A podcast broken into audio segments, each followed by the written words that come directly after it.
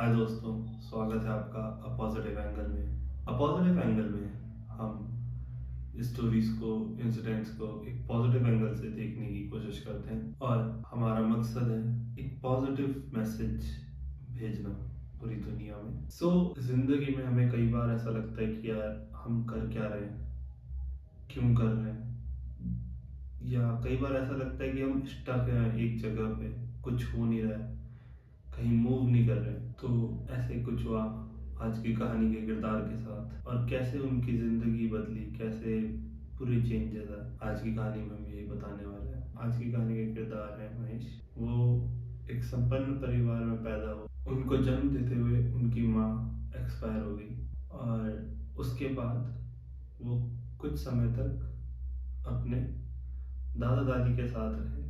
उनके पिता एक सरकारी नौकरी में थे तो उन्हें काफ़ी फ्रिक्वेंटली उनका ट्रांसफ़र होता रहता था, जिसकी वजह से उनके फादर उनको अपने साथ नहीं रख पाए, क्योंकि उनको लगा कि वो अपने छोटे बच्चे का ध्यान नहीं रख पाएंगे जॉब करते हुए। तो महेश अपने दादा दादी के यहाँ रहे। पापा उनसे मिलने आते थे। दोनों के बीच में बॉन्डिंग ठीक थी, मतलब जब भी आते थे हंसी खुशी रहते थे, बट ज़्यादा कनेक्टेड वो अपने दादा दादी से थे। हमेशा से उन्हें ये लगता था कि मतलब उनकी वजह से उनकी माँ गई है, तो वो एक उस चीज़ के लिए खुद को ब्लेम करते थे कि यार मेरी वजह से मेरी मदर एक्सपायर हुई। जैसे जैसे वो बड़े होते गए, समय बीतता गया।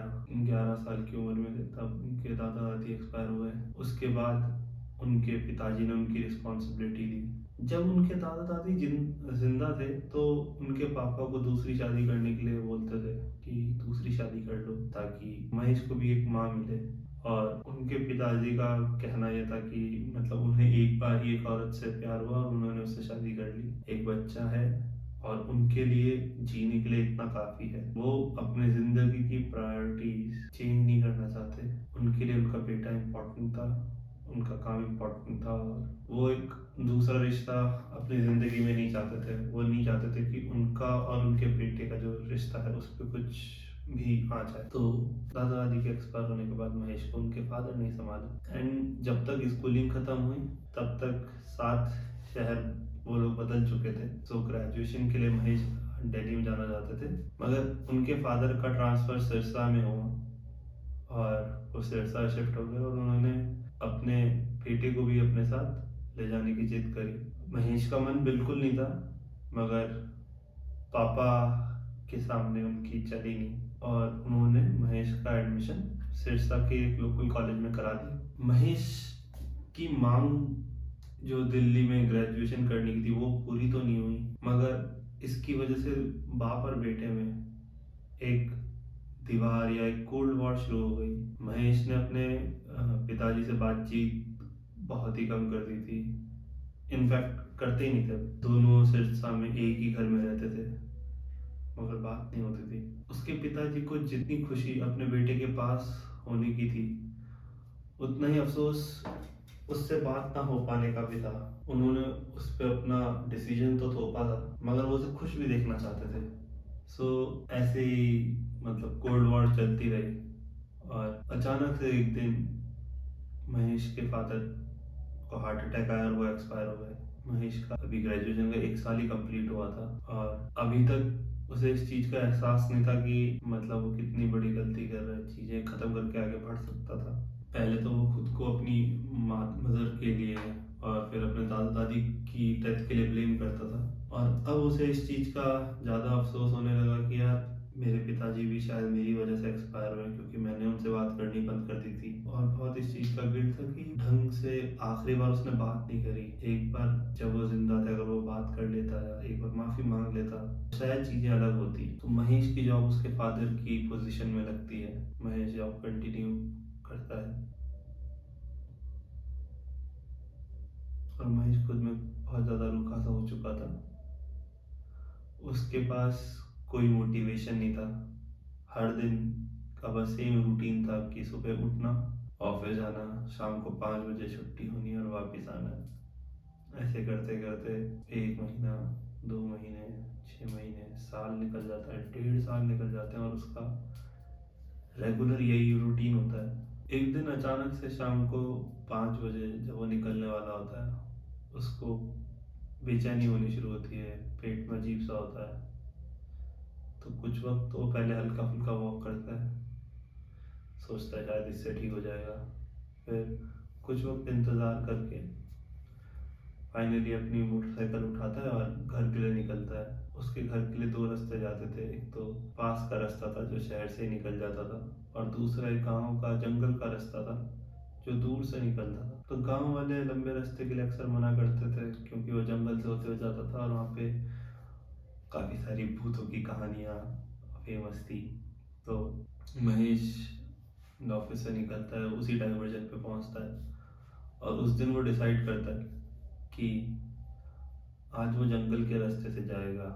शायद वो आज आखिरी दिन है उसकी ज़िंदगी का, उसने बहुत कुछ देख लिया और कुछ बचा नहीं है देखने के लिए। वो खुद अपने साथ कुछ नहीं कर सकता, बट शायद रात के अंधेरे में जंगल में कुछ ऐसा हो जिसके लिए उसको किसी को ब्लेम ना करना पड़े, और खुद जो ना कर पाने की हिम्मत है वो कोई दूसरा कर दे। इसी सोच के साथ महेश निकलता है जंगल के रास्ते से।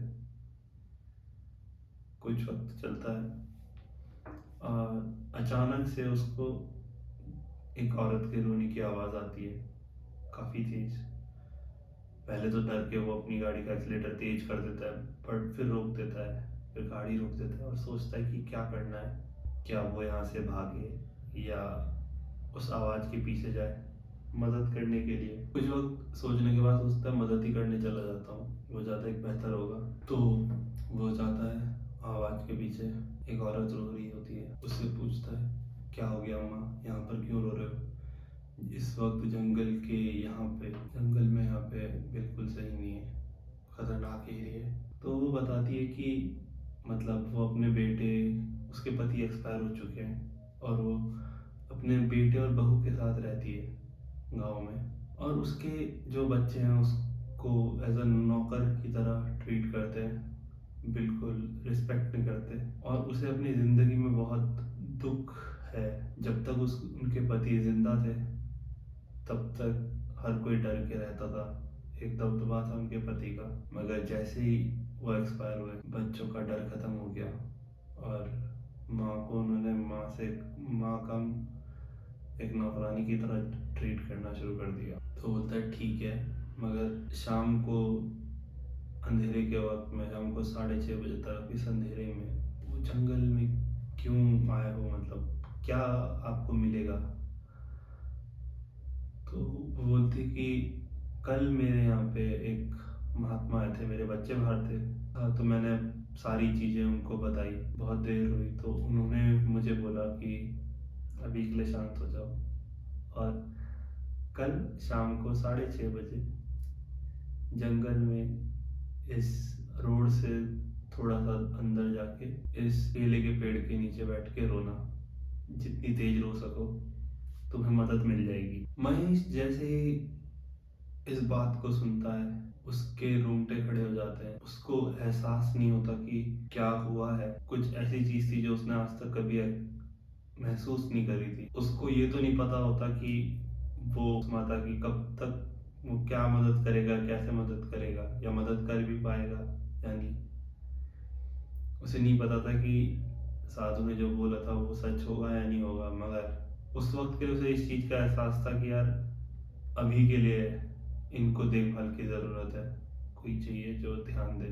फिजिकली और मेंटली दोनों ही तरीके से वो माता परेशान थी। तो वो उनको बोलते हैं कि माता चलिए, साधु की बात का तो मुझे पता नहीं है, मगर अभी के लिए आप मेरे साथ चलिए, बाकी जो का बाद में देखते हैं। उस दिन महेश को डायरेक्शन मिलती है, एक गोल मिलता है, या यूँ कहिए कि महेश को एक रास्ता मिलता है कि उसे अपनी ज़िंदगी में कहाँ जाना है, क्या करना है।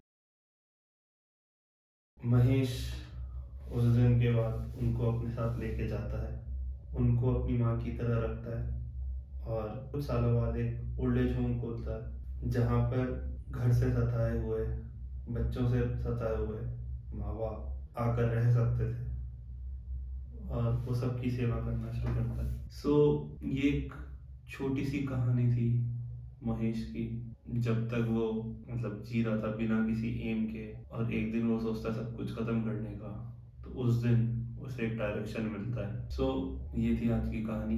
अगर आपको लगता है कि आप कहीं पर स्टक हैं, अपनी ज़िंदगी में फंसे हुए हैं, आगे नहीं बढ़ पा रहे हैं, तो मैं सिर्फ इतना सजेस्ट करूँगा कि बस एक दिन और एफर्ट करें, एक दिन ये लड़ाई और लड़ें, आज और बहुत जल्द आप इस अंधकार से निकल कर एक उजाले की तरफ जाएंगे।